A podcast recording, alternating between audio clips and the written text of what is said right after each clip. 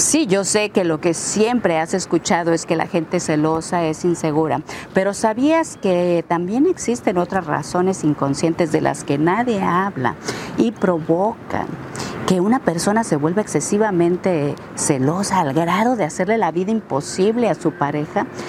¿Te gustaría saber cuáles son? Acompáñame.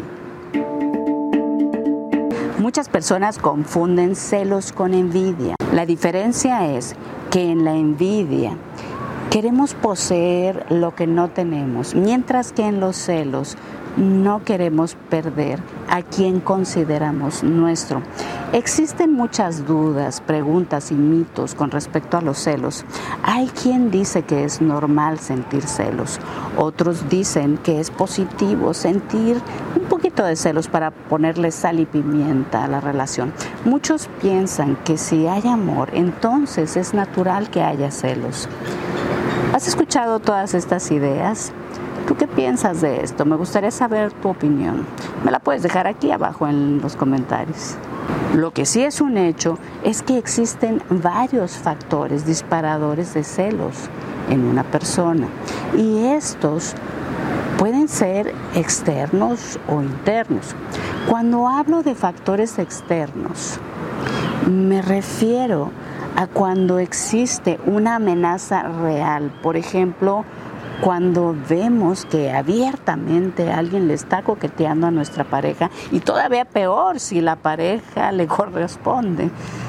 Cuando encuentras pruebas tangibles de que tu pareja está sosteniendo una relación con otra persona, entonces ahí se genera una molestia por esta falta de respeto y una desconfianza por la infidelidad, deshonestidad y lealtad.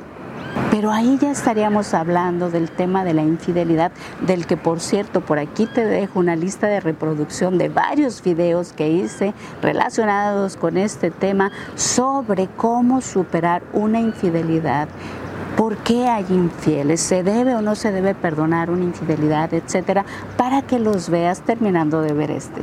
Entonces, como les comentaba, también hay celos originados por factores internos, o sea, factores psicológicos. Obviamente los que ya conocemos son los que tienen que ver con la inseguridad mm, debido al temor de que tu pareja pueda preferir a alguien más porque te sientes eh, menos atractiva, menos inteligente, menos exitoso. Y obviamente estos celos tienen como origen la inseguridad y la baja autoestima. Sin embargo, como lo dije al principio, este no es el único motivo por el que una persona es celosa y aunque suene contradictorio, es probable que la persona celosa en el fondo, de manera muy inconsciente, quiera alejar a su pareja de su vida. Sí, me escuchaste bien, lo repito, es probable que la persona celosa en realidad sea así, excesivamente celosa, porque se quiere deshacer de su pareja pero la pregunta obligada sería, ¿para qué alguien haría algo así? Bueno, también aquí hay varios motivos. Uno muy común es el miedo al abandono. En el fondo, la persona le tiene tanto miedo a que le rompan el corazón que prefiere ser ella la que provoque el alejamiento del otro a través de sus celos excesivos.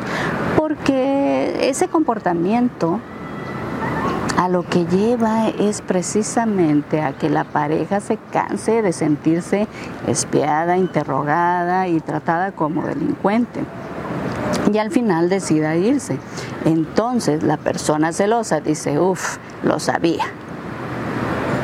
Yo ya sabía que me iba a engañar, sin darse cuenta de que fue precisamente el exceso de presión que puso sobre su pareja lo que provocó su alejamiento.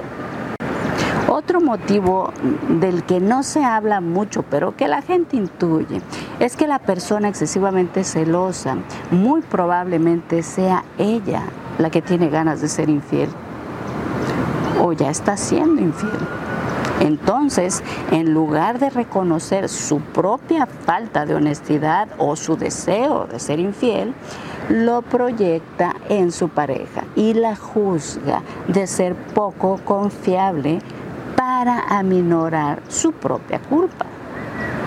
Otro factor interno es la celotipia, un trastorno psicológico que provoca en la persona unos celos desmedidos y la firme creencia de que la pareja le es infiel, aunque no sea así.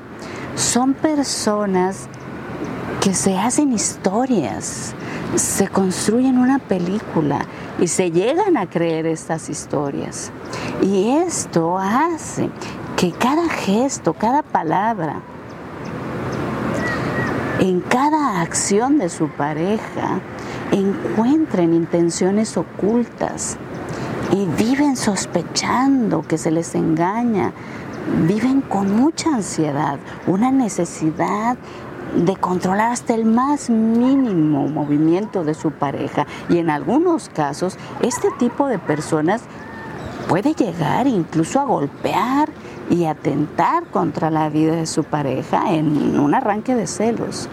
Así que mi querida amiga y amigo del desarrollo, ya sea que estés padeciendo los celos de tu pareja o seas tú quien lo siente, ya sea que se trate de una baja autoestima, inseguridad, miedo al abandono, a la intimidad emocional, miedo a ser lastimado, miedo a que te rompan el corazón, ya sea que se deba a una proyección de los propios deseos de ser infiel o de un trastorno celotípico, lo primero y más importante es reconocer su origen y desde esta plataforma de realidad trabajar en trascenderlos, entender que en realidad nadie nos pertenece, ninguna persona es un objeto de nuestra propiedad. Y aunque duela, tiene derecho a cambiar de opinión y decidir ya no estar con nosotros. Debemos tener claro que si hay algo seguro en esta vida es precisamente que no hay nada seguro, de que en la vida nada es para siempre, todo está en constante cambio. Y entender que nadie, ninguna persona, es una fuente absoluta de felicidad en nuestra vida, ni en la vida de nadie porque esa otra persona ni siquiera sabe cómo ser feliz ella misma. Entonces es absurdo pensar que ese otro me va a hacer feliz a mí por el resto de mi vida. Y por último, pero lo más importante es que trabajes en construirte una vida llena de satisfacción en despertar cada mañana motivada, motivado, porque te gusta tu vida, la disfrutas. Porque una vez que tenemos una vida que disfrutamos, es muy poco probable que desarrollemos un apego patológico hacia otra persona o que nos aterre perderle. Porque ya de por sí disfrutamos de nuestra vida. La pareja es importante, pero no lo es todo. Y recuerden, amigos, solo podemos disfrutar de lo que no necesitamos. Hasta pronto.